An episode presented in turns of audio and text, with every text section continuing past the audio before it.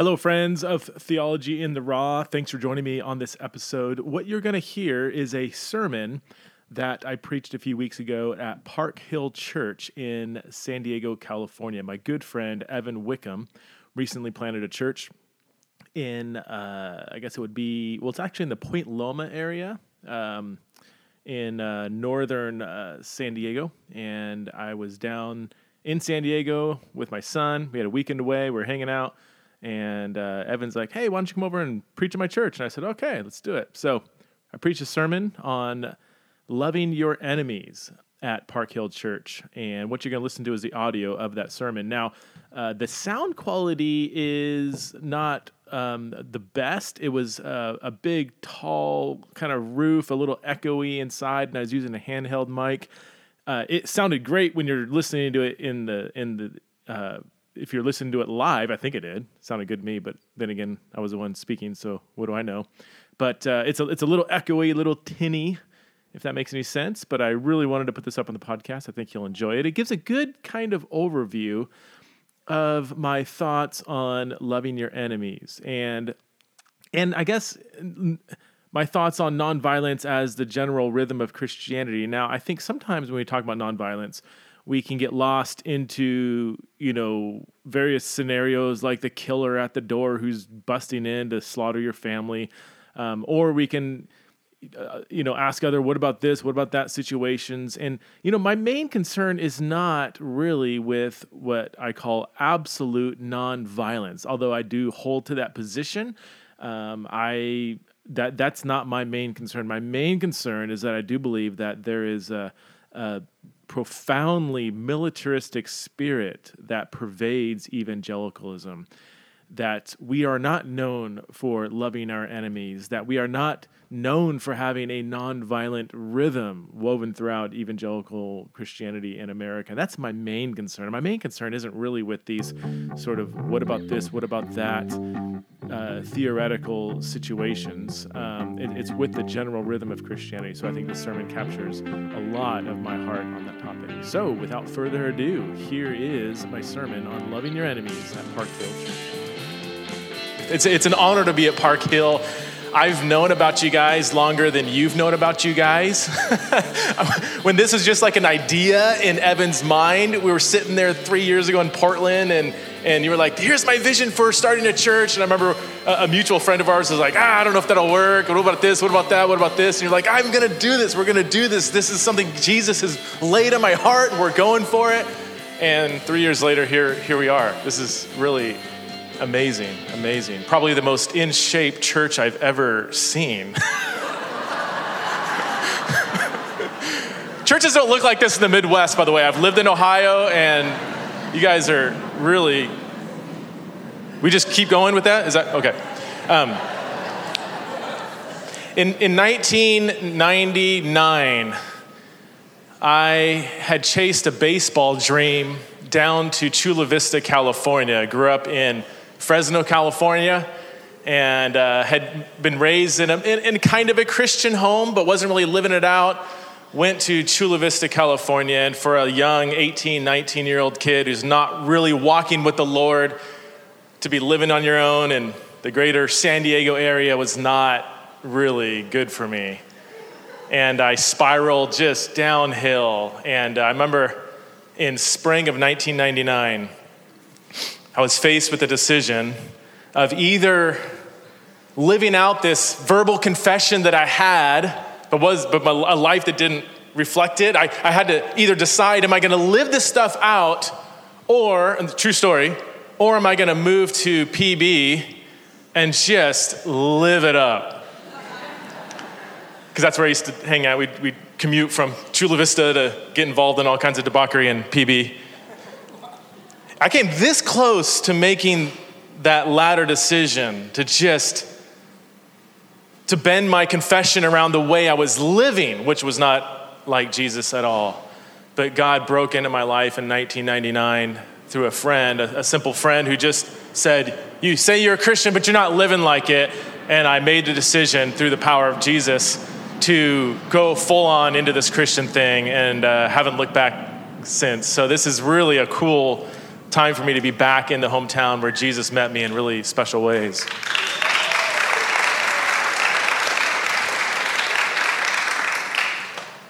I want to read to you the text that was, in many ways, given to me. I, Evan, I mean, this is the one date that I can come down and speak at Park Hill Church. This happened to be the text that you were going through, right? I mean, this is not, this wasn't manipulated, I don't think. It was, this is just the way it worked out. This happens to be a text that has been a challenging passage and in many ways a life altering, life shaping passage in, in my life. So let's read it together. We're going to read from Matthew chapter 5, verse 38 to 48. I want to read the whole thing and then I want to come back and unpack not, not every, every single word here. We don't have time to go through every single word, but, but unpack kind of the gist, the thrust, the rhythm it's flowing throughout this passage. Let's read it. Matthew chapter 5, verse 38. You have heard that it was said, eye for an eye and tooth for a tooth, but I tell you, do not resist an evil person. If anyone slaps you on the right cheek, turn the other, to, other cheek also. And if anyone wants to sue you and take your shirt, hand over your coat as well. If anyone forces you to go one mile, go with them two miles. Give to the one who asks. Do not turn away from the one who wants to borrow from you. You have heard that it was said, Love your neighbor and hate your enemy. But I tell you, love your enemies and pray for those who persecute you, that you may be children of your Father in heaven. Because he causes the, the sun to rise on evil and good, and he sends rain on the righteous and the unrighteous. If you love those who love you, what reward will you have? Do not even tax collectors do that? And if you greet only your own people, what are you doing more than others? Do not even pagans do that? Be perfect. Therefore, as your heavenly Father is perfect. Father, we pray that, that your spirit would invigorate our hearts, that it would convict us and bend our values around your word rather than bending the word around our values. In Christ, and we pray. Amen. This is a tough passage. it raises a lot of questions, and uh, if I can be totally honest, it's, it's, it is a bit ironic that I am going to speak on this passage and, and try to unpack what I think Jesus is, is getting at here because, I mean, uh, there, there's nothing in my, if I can say, my emotional or if I could even say my political or even religious upbringing that agrees with much of what is written here. You see, I, I was raised, and I don't know where it came from, but it's just this sort of subculture or just uh, raised breathing the air that says that you should destroy your enemy. That if somebody slaps you on the cheek, you cut his heart out with a dull spoon and go after his family. I remember growing up as a kid, and, I, and for some reason, I hated Germans. Because I was raised on a steady diet of World War II films. Then somebody took me aside and says, Well, you know, you're actually part German, right? Which I am. And there's this thing called the Cold War, and now the Russians are the bad guys. So I started hating Russians. I remember cheering for all of my might during Desert Storm in, in 1991 because I was, I was so excited that I got to live through a war where we get to annihilate the bad guys. In 2011, when 9 11 hit, I remember thinking, let's just nuke the entire Middle East and just, just let's just wipe everything clean out there because that's what the terrorists list. Oh, sure, there'll be some collateral damage, you know, some babies that will be destroyed. Who cares? Let's just go overpower with more excessive power.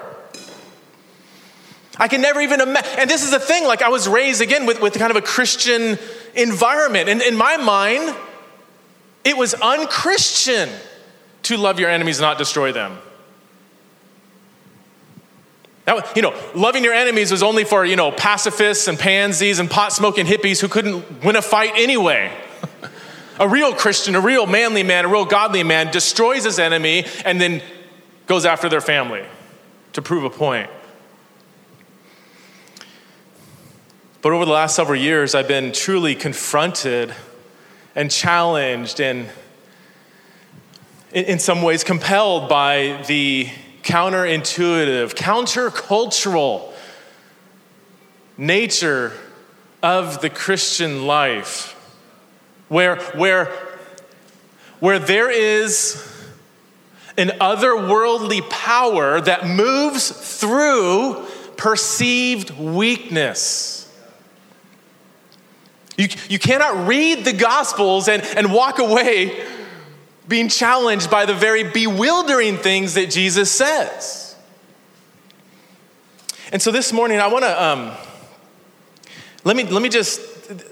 Some of you are going to really resonate with what I'm saying. I, so for some of you, I may I may be preaching to the choir. Some of you may be like, ah. Oh, man, that's challenging. I need to think about that. Some of you may, may be really resistant to what I'm saying. And here, as a guest speaker, my job is not to say, thou shalt must believe this or do that or whatever. Here's my challenge to you is I'm going to read a lot, of, we're going to go through a lot of Bible today.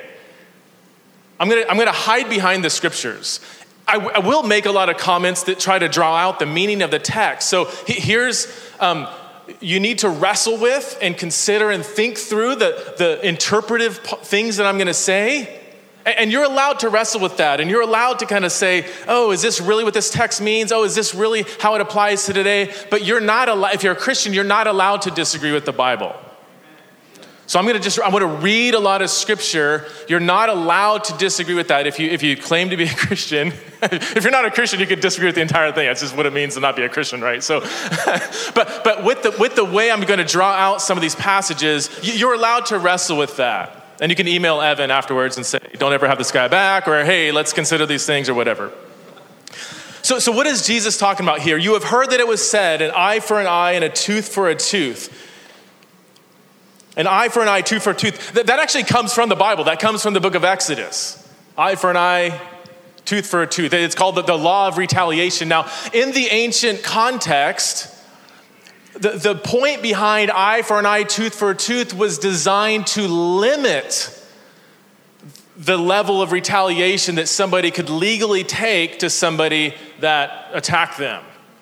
Now, in the old, in the ancient world, the context was was very. Um, it, it, wasn't trying to give a, a, a free license to retaliate. It was trying to limit the level of payback somebody could take. Because in the ancient context, if somebody poked out your eye, you can poke out both of his eyes and maybe cut off his ears.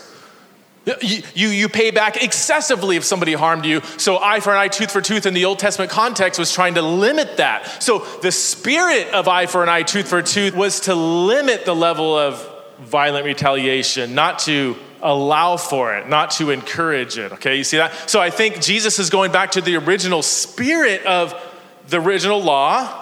And he takes it to an even further extreme. And he goes on to say, Do not resist the evil person. Now, that, that sounds almost theologically incorrect. And it might be if you don't understand what Jesus means by the term resist. The term resist anthistemi, not that it matters, but that's the Greek word, just so you know that I know what I'm talking about. I, don't you? I, I, hate when preachers throw around Greek words and just like, oh, look at me. Uh, but this one, this one actually matters. Like, anthistemi is often used in the Old Testament to refer to violent military resistance, like, like killing your enemy. It's used throughout Josephus, first century Jewish writer. Um, whenever Josephus was, would write about kind of first century revolts, where people would like try to slaughter the, the Romans who were oppressing them, he would use this word. So, so it has built in it not just resisting categorically, but a certain kind of violent resistance. N.T. Wright, who's a New Testament scholar, he, he the dude's so, so brilliant. He like, tran, he like made his own translation of the New Testament. And he translates this verse, do not use violence to resist evil. And I, and I think that's what's, I think that's what draws out the, the main point that Jesus means here when he says don't resist evil. He's not saying, Jesus is not saying don't stand against evil. He's not saying don't confront evil. He's not saying don't oppose evil. I don't even think he's saying don't resist evil in the sense of the English term resistance, which is just very broad. He's addressing a certain kind of resistance. There are worldly ways of resisting evil, and then there are Christian ways of resisting evil. And in order to draw this out, Jesus gives five examples of what this non violent resistance uh, could look like. Now, these aren't exhaustive. And I don't even think they're, they're meant to be kind of a legalistic like prescription of here's five commands that are, are really the main point. Jesus is just kind of giving a, a if I can, pun intended, a shotgun of examples of, of here's what this could look like in your context. So the focus isn't so much on the individual things he's going to give here, but these are just kind of illustrating what, what this could look like on the ground. But the main point is don't violently resist evil, which is connected to loving your enemies, which we'll get to in a second. So, for instance, of, of just a few of these you know, uh, examples that he gives. If anyone slaps you on the right cheek, turn them the other also. This one's really tough, really tough. Um, but again, it's underneath the overarching idea of don't violently resist evil. This is still a form of resisting evil. This is not passive cowardice, but aggressive, counterintuitive, nonviolent resistance. There's a story about Martin Luther, Martin Luther King. He was given a speech one day, I forget the exact year, but he was on stage giving a speech, and a Nazi walked forward, walked up on stage, and boom!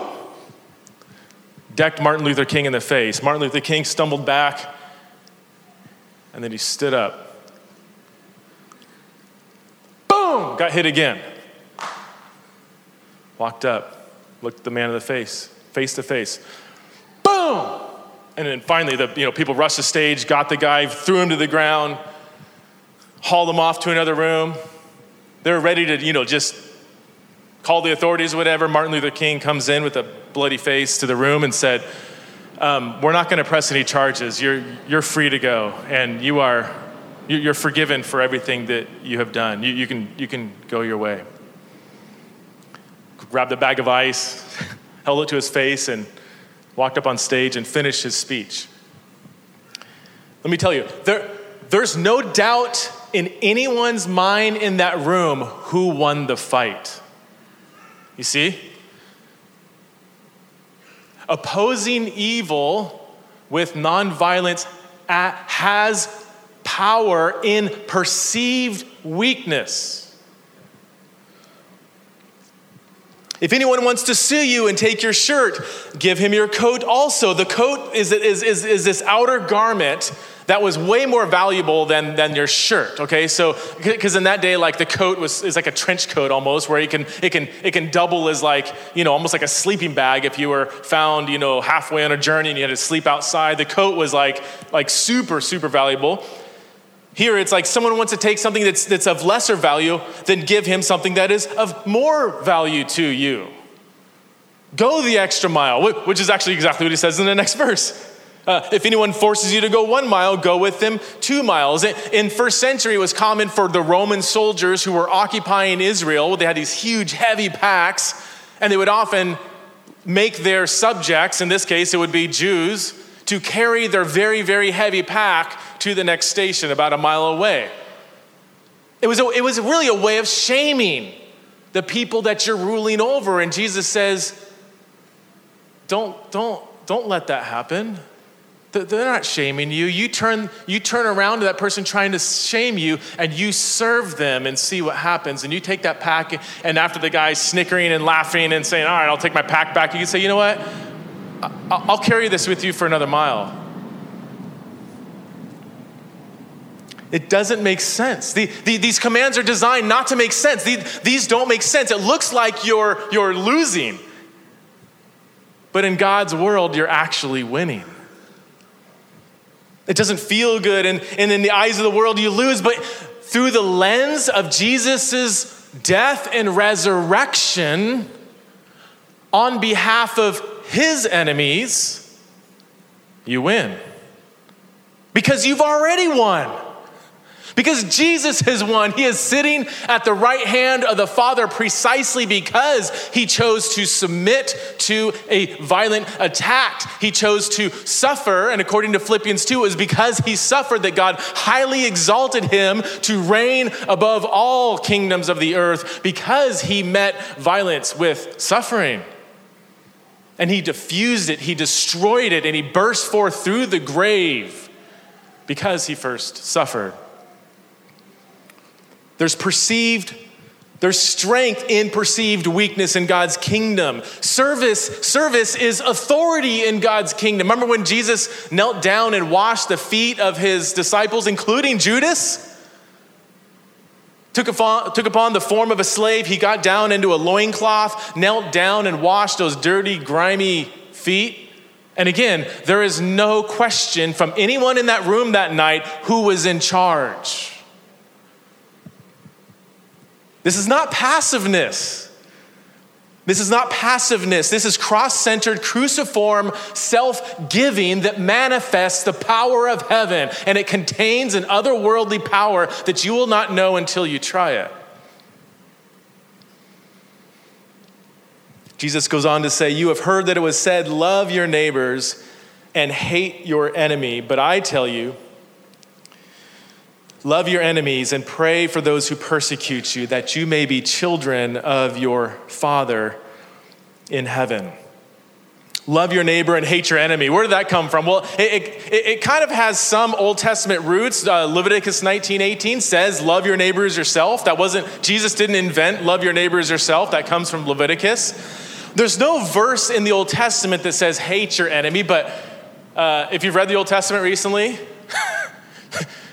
You, you, you, can get that impression that we're supposed to hate, you know, Canaanites because they slaughtered them. And, and uh, the Psalms, the, the, Psalms can be really violent. I remember reading the, the Psalms the other day to my kids. You know, there's that one, um, uh, Psalm 139, you have knit my inward parts. You, you have formed me. And it's just a beautiful passage. But right after it says, you know, may you dash the enemy's children against the rocks. my, my, kids were like, um, um. I'm like, no, it's time for bed. You got to go.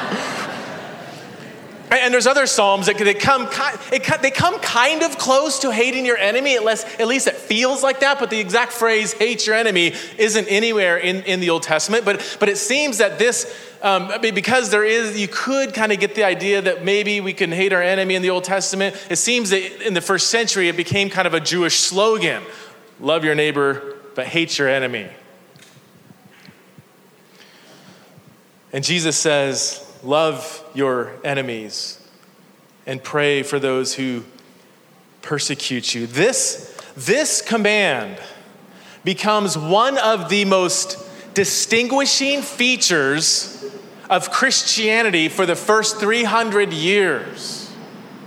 This is not the, the love your enemies is not some subsidiary virtue floating on the fringe of Christian behavior, Christian ethic. This becomes central to the Christian faith.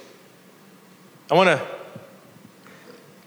prove that to you because that, that really is one of the most important things I'm going to say this morning is that this love your enemy isn't just, well, okay, that's, that's that verse over there. Yeah, it's kind of hard, but well, who's our enemy? And you kind of, you know, excuse it. This love your enemy becomes woven throughout the very fabric of Christianity. It's what makes Christianity Christianity. Uh, there's other, there's other important things, okay? But I'm saying that this is, a, is woven throughout the heart of what Christianity looks like. Jesus says in Luke 6, I'm just going to go through a bunch of these, you know, do good to those who hate you, bless those who curse you, curse you, pray for those who persecute you. And two more times in Luke 6, he says, You shall love your enemies. On the night when Jesus was betrayed, Peter took out his sword and chopped off the dude's ear. Remember? He's trying to arrest Jesus. He chops off the guy's ear, and Jesus says, Put your sword away, Peter. He who lives by the sword will die by the sword. In Luke chapter 9, there were, the, uh, Jesus and the disciples were going through the, the, the land of Samaria, and they, they, were, they were rejected from the village. Like, nope, you can't stay here. And James and John pulled pulled Jesus aside and says, hey, do you want us to call down fire from heaven and just consume them?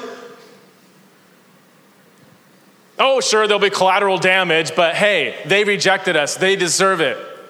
Let's just burn down the whole village because they treated us wrongly. Oh, that resonates. That resonates with some Christians I talk to. And hear Christians talk about how we should treat our enemies. Let's burn down the whole village. Let's overpower power with power.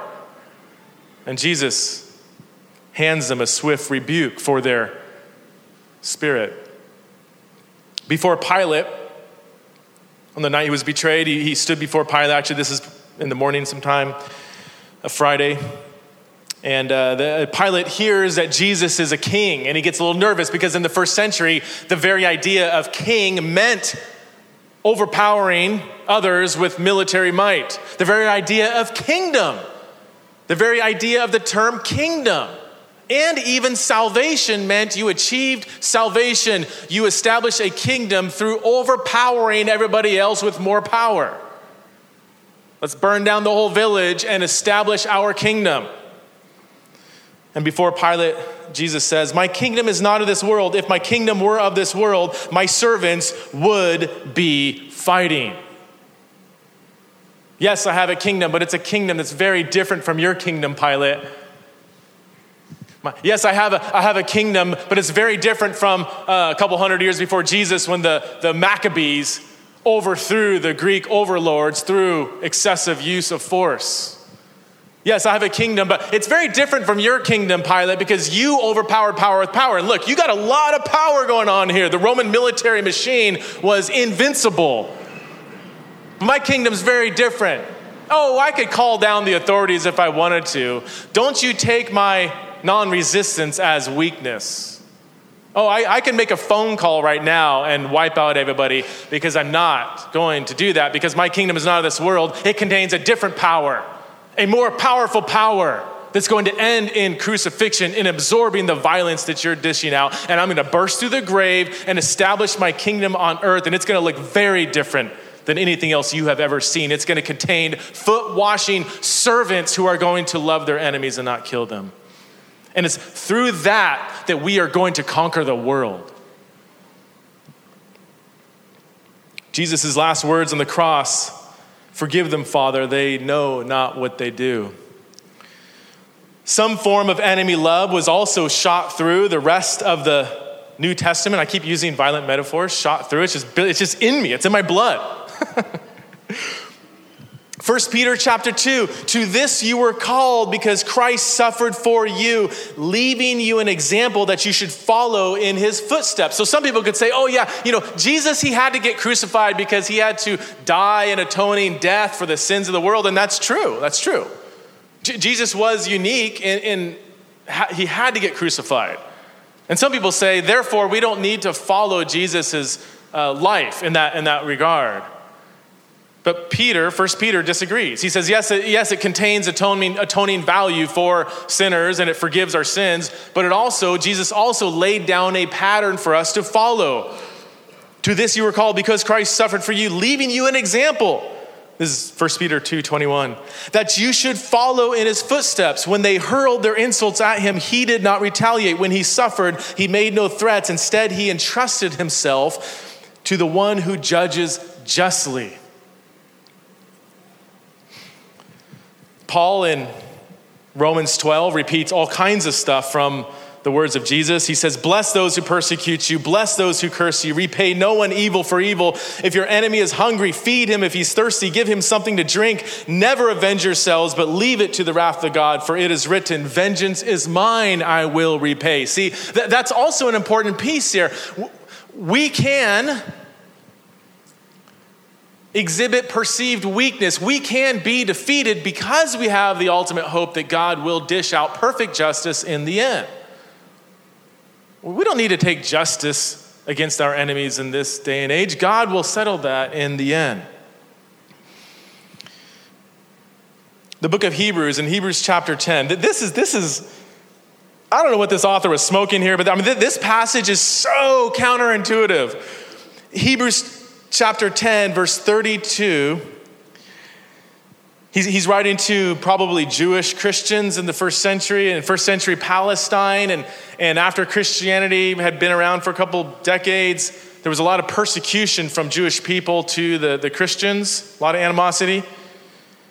And the author, whoever it is, um, you know, is encouraging them in their suffering. He says in chapter 10, verse 32, you endured a hard struggle with sufferings, sometimes being publicly exposed to reproach and affliction, and sometimes being partners with those who were so treated. For you had compassion on those in prison, and you joyfully accepted the plundering of your property, since you knew that you yourselves had a better possession and an, and an abiding one. I, that, that, that, that is so un American. Who joyfully accepts the plundering of our property since, not because I couldn't do anything about it, he had a bigger gun. I tried to stop him, but he got away, ran away with my flat screen. No, no. You joyfully accepted the plundering of your property because you have a better possession. We have a better hope. This world is not our home. We are exiles in Babylon. If the Babylonians want to come and take their stuff, we're like, it's cool. We have a better possession and an abiding one. Stephen in the book of Acts echoes the words of Jesus. He says, Do not hold the sin against them as he was getting stoned. Not smoking dope. I got to clarify that in California. People in Idaho, where I'm from, know what I'm talking about. He was getting rocks thrown at him. Lord, forgive them of what they are doing. Revelation chapter 5. I, I got it. Oh man, this, okay. The book of Revelation because some people say, oh, what about Revelation? I'm like, Revelation, the book of Revelation is, everything I'm saying, I think, is written throughout the book of Revelation. I mean, the Re- book of Revelation is about a bunch of Christians conquering the world and conquering Satan through martyrdom. In Revelation chapter 5, verse 5, John is has a, he, he sees this vision of heaven, a scene of heaven, the, the curtains are pulled back, and he looks, and in the context, everybody's weeping in heaven because there's a scroll. There's a scroll, and nobody has power to open the scroll. And, and there's a debate about what does this scroll represent? It's, it's got writing on the inside and outside, and, and a lot of scholars think that the scroll represents like the, the title deed of creation like whoever can open the scroll has power and authority over all creation. And everybody's weeping because nobody has that power, but then steps forth a lion of the tribe of Judah, the root of David. And because he has conquered, he can open the scroll and break its seven seals. Now, when you think of lion, you think of a ravaging beast king of the jungle, right? A powerful animal that crushes and destroys anything else, anyone else. And it says that he has conquered. The word conquer, it comes from the word where we get the word Nike. It's nikao. In fact, the noun is, is Nike, or, and it's, it's almost exclusively used of overpowering power with power, of, of conquering others through destruction, through, through annihilating them. And here it says this lion has conquered, but then, you know, John hears about the lion that is conquered, and then he turns around and he sees a slaughtered lamb. A lamb standing as though it had been slaughtered. This is one of the most profound sort of blending or mixing or offsetting metaphors of the power of the person and work of Jesus Christ. He is this authority over all authorities. He is this powerful king like a lion, and he has conquered. He has Nikao. He has destroyed. How? By being a slaughtered lamb. Power in perceived weakness. He became a lion because he first became a slaughtering, a slaughtered lamb. In Revelation chapter 12, we get to participate in this. Revelation 12, verses 10 and following. I heard a loud voice in heaven saying, Now salvation and power and the kingdom of our God and the authority of Christ have come. Don't you, those terms are awesome. Salvation, power, kingdom, authority. For the accuser, Satan, has been thrown down. He's been destroyed. He accuses people day and night. Jesus, with power and a kingdom and authority, bringing salvation, has destroyed Satan. And those who follow him have conquered, verse 11. How? By the blood of the Lamb. They conquered because Jesus was conquered by being defeated, and it's through that suffering that he gained heavenly power and now reigns from on high. They conquered him by the blood of the Lamb. We have conquered Satan because Jesus was submitted to death and by the word of our testimony because we loved our lives not even to death. Martyrdom. You know, the first uh, 300 years of Christianity the early church actually believed this stuff and they lived it out. By the end of the first century, Christians made up 0.02% of the Roman Empire. 0.02%. That's a tiny fraction of Rome, the Roman Empire, that was committed to Jesus. And it's in the, in the next 200 years, from about 100 to about 300 AD, they were brutally persecuted burned at the stake, torn apart by wild animals, eaten by lions, quartered by horses. You know what quartering is? They were literally grilled and toasted alive. They were skinned alive, crucified upside down like St. Bartholomew. What I love about this is it wasn't just the dudes that were getting martyred. There were many women who went to the stake like Perpetua, this, this famous female martyr, when the, when the soldier was coming with the sword, she was tied up, coming with the sword, and he, he was going for her throat, and he was, he was about to miss. And Perpetua, this godly woman following Jesus, took the sword and redirected it to her heart because she knew she knew that her death contained more power than her life. She knew that her death would actually expand the mission and further the kingdom of God. At the end of those 2,200 years where Christians were brutally persecuted and killed, the church grew from 0.02% to 10% of the Roman Empire. You can kill us, you can torture us, you can, you can take our stuff, step on our toes, plunder our property, cause pain and suffering, but you cannot kill us. You cannot destroy us. You cannot stop the mission. Because the, the, God has infused this world, He's infused the kingdom with this weird ingredient of suffering that the more we suffer, the more God's kingdom overpowers the world. The more you kill us, the more you torture us, the more we grow. We're like a Starfish. Is that, is that really good? Is that where you cut it off and it multi- maybe, maybe, that was on the fly, okay? the more you try to destroy us, the more power we get. The blood of the martyrs is the seed of the early church, says Tertullian, early church father.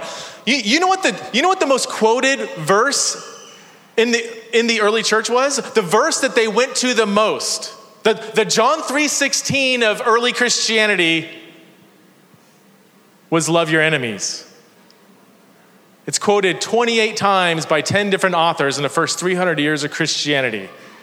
It, it, it, was, it was the favorite verse among early Christians. It was, it was the first thing that came to mind when, people, when, when, when the Roman Empire thought about Christians. Oh, you heard about those Christians next door? Oh, they're having a house gathering. Oh, those Christians, we just killed a couple the other day. What comes to mind? Love your enemies. That, that, was, that was the thing that, that, that, that signified Christianity more than anything else. So, my question to you is Is that true today?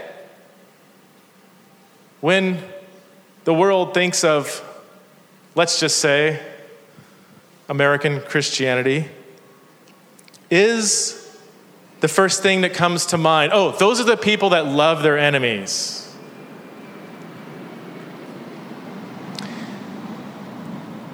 I, it hasn't been in my experience. If you travel outside America, especially, and say, oh, when you think of American Christianity, do you think, do you think suffering and do you think, oh, those are the people that love their enemies? Now, now some of you are thinking, okay, okay, let me just, I gotta clarify this. Some of you are thinking, okay, okay, but when do we get to kill the bad guys? what about the guy breaking into my home, dead set on killing my family? Can, can I at least shoot her? Oh, yeah, it's always a guy, right?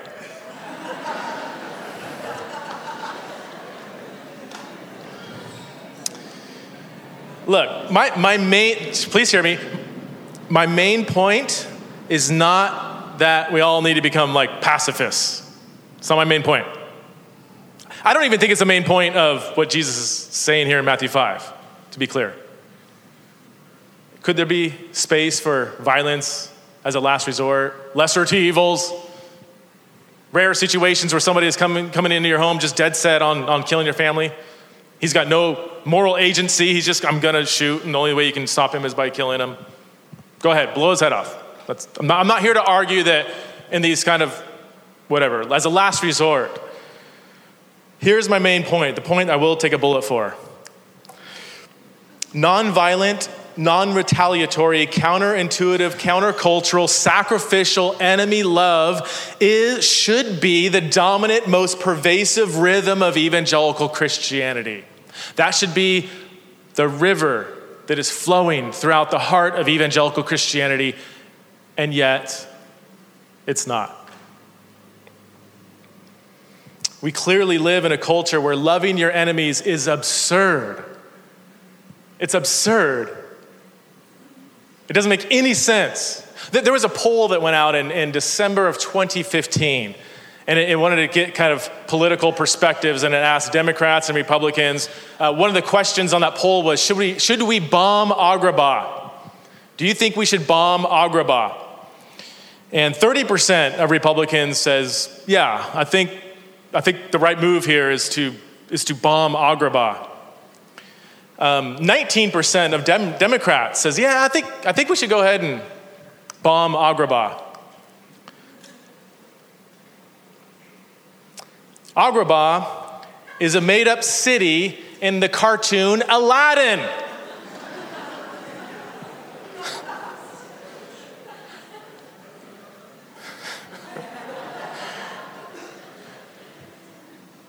We live in a country where a decent percentage of, the port, of its population is ready to bomb a city because it has an Arab sounding name. That's frightening. You, you cannot get more polar opposite values than New Testament Christianity in, in terms of how to respond to evil or perceived evil or cartoon cities with Arab names. And what our culture says about how to treat our enemies. Andrew Bacevich is a Vietnam vet. He's a military historian. He's, he's not a Christian. He, uh, he might be Roman Catholic, I think. I'm not, I'm not even sure. And he's a uh, world renowned military historian who served in the military. He, he's very, he's not against military at all. I mean, every country needs a military. He's not against serving in the military. He served in the military, Vietnam vet. What he's, what he's troubled by is the over fascination and misguided trust and hope in this massive, historically unprecedented military machine that we have here in America. And in a book titled The New American Militarism, where he says, I don't think this is healthy, this, this over fascination with military might. And he says in that book, and I quote, Were it not for the support offered by several tens of millions of evangelicals, this kind of militarism in this country is inconceivable. I'm not talking about having a military, I'm not talking about serving in the military. I'm talking about a militaristic spirit that says the best way, the first way to conquer evil is by an aggressive use of worldly power. Jerry Falwell Jr., the, the Christian leader of the largest Christian institution in the history of Christianity, that's a fact. He told his students to bring guns to chapel so that they can kill the Muslims before the Muslims kill us. So, word to the wise don't bring your Muslim friends to chapel at Liberty University. I have to wonder if the values of American Christianity have been have trickled down and shaped our value system more than the countercultural, counterintuitive spirit of New Testament Christianity. And what's more is I feel it in my own life. There's not a day that wakes that I wake up when I don't feel the the press and press, the press and the pull of wanting to overcome my enemies with more power. And, and so let me, let me get this, take this down to just real nitty gritty earthy stuff, okay? So last summer, I've, I've got this, just this jerk of a neighbor. And um, he's one of these guys that his God is his private property. And I kid you not, if, if his weed grows up over my fence and starts bending over my fence and I cut it, he gets really upset. I can't believe you would just violate my private property. It's a weed. It's coming over my fence. My kids built this fort, this, this tree fort, and um, it wasn't the most safest thing. I gave them hammer and nails and said, go for it. It's just kind of how we parent. You know, they'll, they'll figure it out. And he comes out taking pictures of the fort, like, hey, what are you doing, man? Oh, I don't, one, one of your kids, you know, falling over my fence on my property and, you know, you might sue me, you know. He's more interested in being sued than my kid breaking their neck. He's taking pictures and all that. He's just, he's just a not nice person. I, I, I was going to go somewhere else. But um, one day, my, my rule, just rules and private property and, uh, you know, my stuff and get away from my stuff. And, and uh, we were walking our dog one day and, and we, we have a shock collar around him. I don't, need, this is how Idahoans do it. I don't know if that's like horrific if you're an animal shock. I don't know. Is that, we, we don't use it a lot, but he, you know. So we don't put him on a leash. We have a shock collar, and apparently there's a law that you're supposed to have him on a leash. And it's like, come on, it's Idaho. We don't really obey laws up there. and my wife and kids were taking the dog on a walk, and he stands out front. Put your dog on a leash! Put your dog on a leash! I wasn't there. I was, I was on a run. I was running, screaming at my wife and children. I've got three daughters and a son sitting over here my wife's kind of a fighter. She, she yells back, trim your trees, because he's got these overgrown So I go home from my run, I'm all sweaty, and uh, my wife says, Hey, the neighbor was like yelling at me about putting my dog on a leash. And I was furious, furious. And this surge of adrenaline goes through me. I make a beeline to his front door. He's out there doing some stuff. And I got up in his grill. I didn't physically use violence, but I dismantled his humanity and lost my Christianity for about five minutes face to face. Don't you dare talk to my wife that way, you coward. You have something to say to me. You come to me. Do you understand me? Well, she put my. I don't care. I don't give a rat's. I was swearing. I was. I'm not a pastor, so I can swear.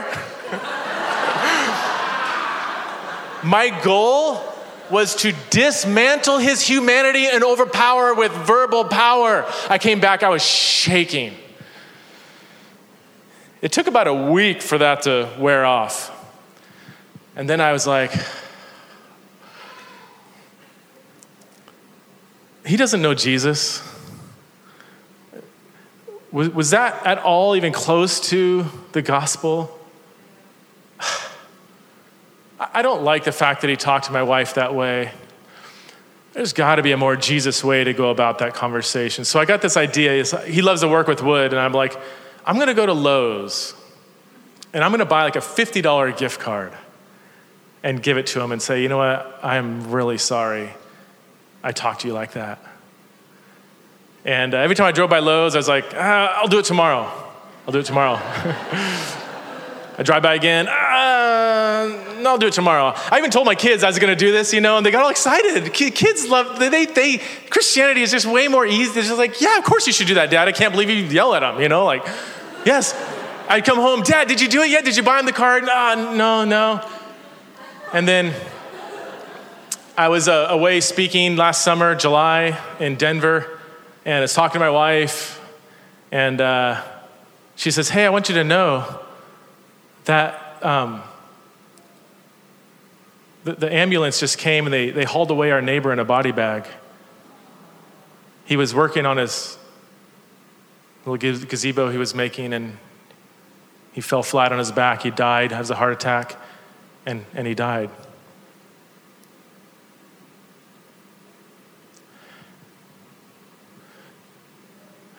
I've, uh, I think I've cried. I'm not a crier to my own, to my own fault. Again, I was raised with this thing that men don't cry. That's not biblical. Okay? It's just, it's in me. It's hard for me to cry. And I, I bawled my eyes out, screaming out to God, why? Why was I so quick to overpower power with power and so slow to respond with this otherworldly grace and forgiveness that would have been way more effective and had way more power than screaming in his face. So, some of you have a neighbor, a friend, a relative, an enemy. Maybe it's not an uppercase E enemy, but maybe it's a lowercase e enemy. Don't delay. I, I, I still wake up with this why didn't I just choose obedience? Why did I wait? Don't wait. Because he who loves their enemy is no longer left with enemies, they're left only with neighbors. Let's pray. Christ, thank you for loving us when, when we were enemies. Thank you for not destroying us when we were enemies. Thank you for loving us when we were enemies. Thank you for dying for us, to submitting to power when we were enemies. Thank you for loving us with the most perfect countercultural, counterintuitive enemy love. God, give us the strength of your spirit to echo the rhythm of your Son.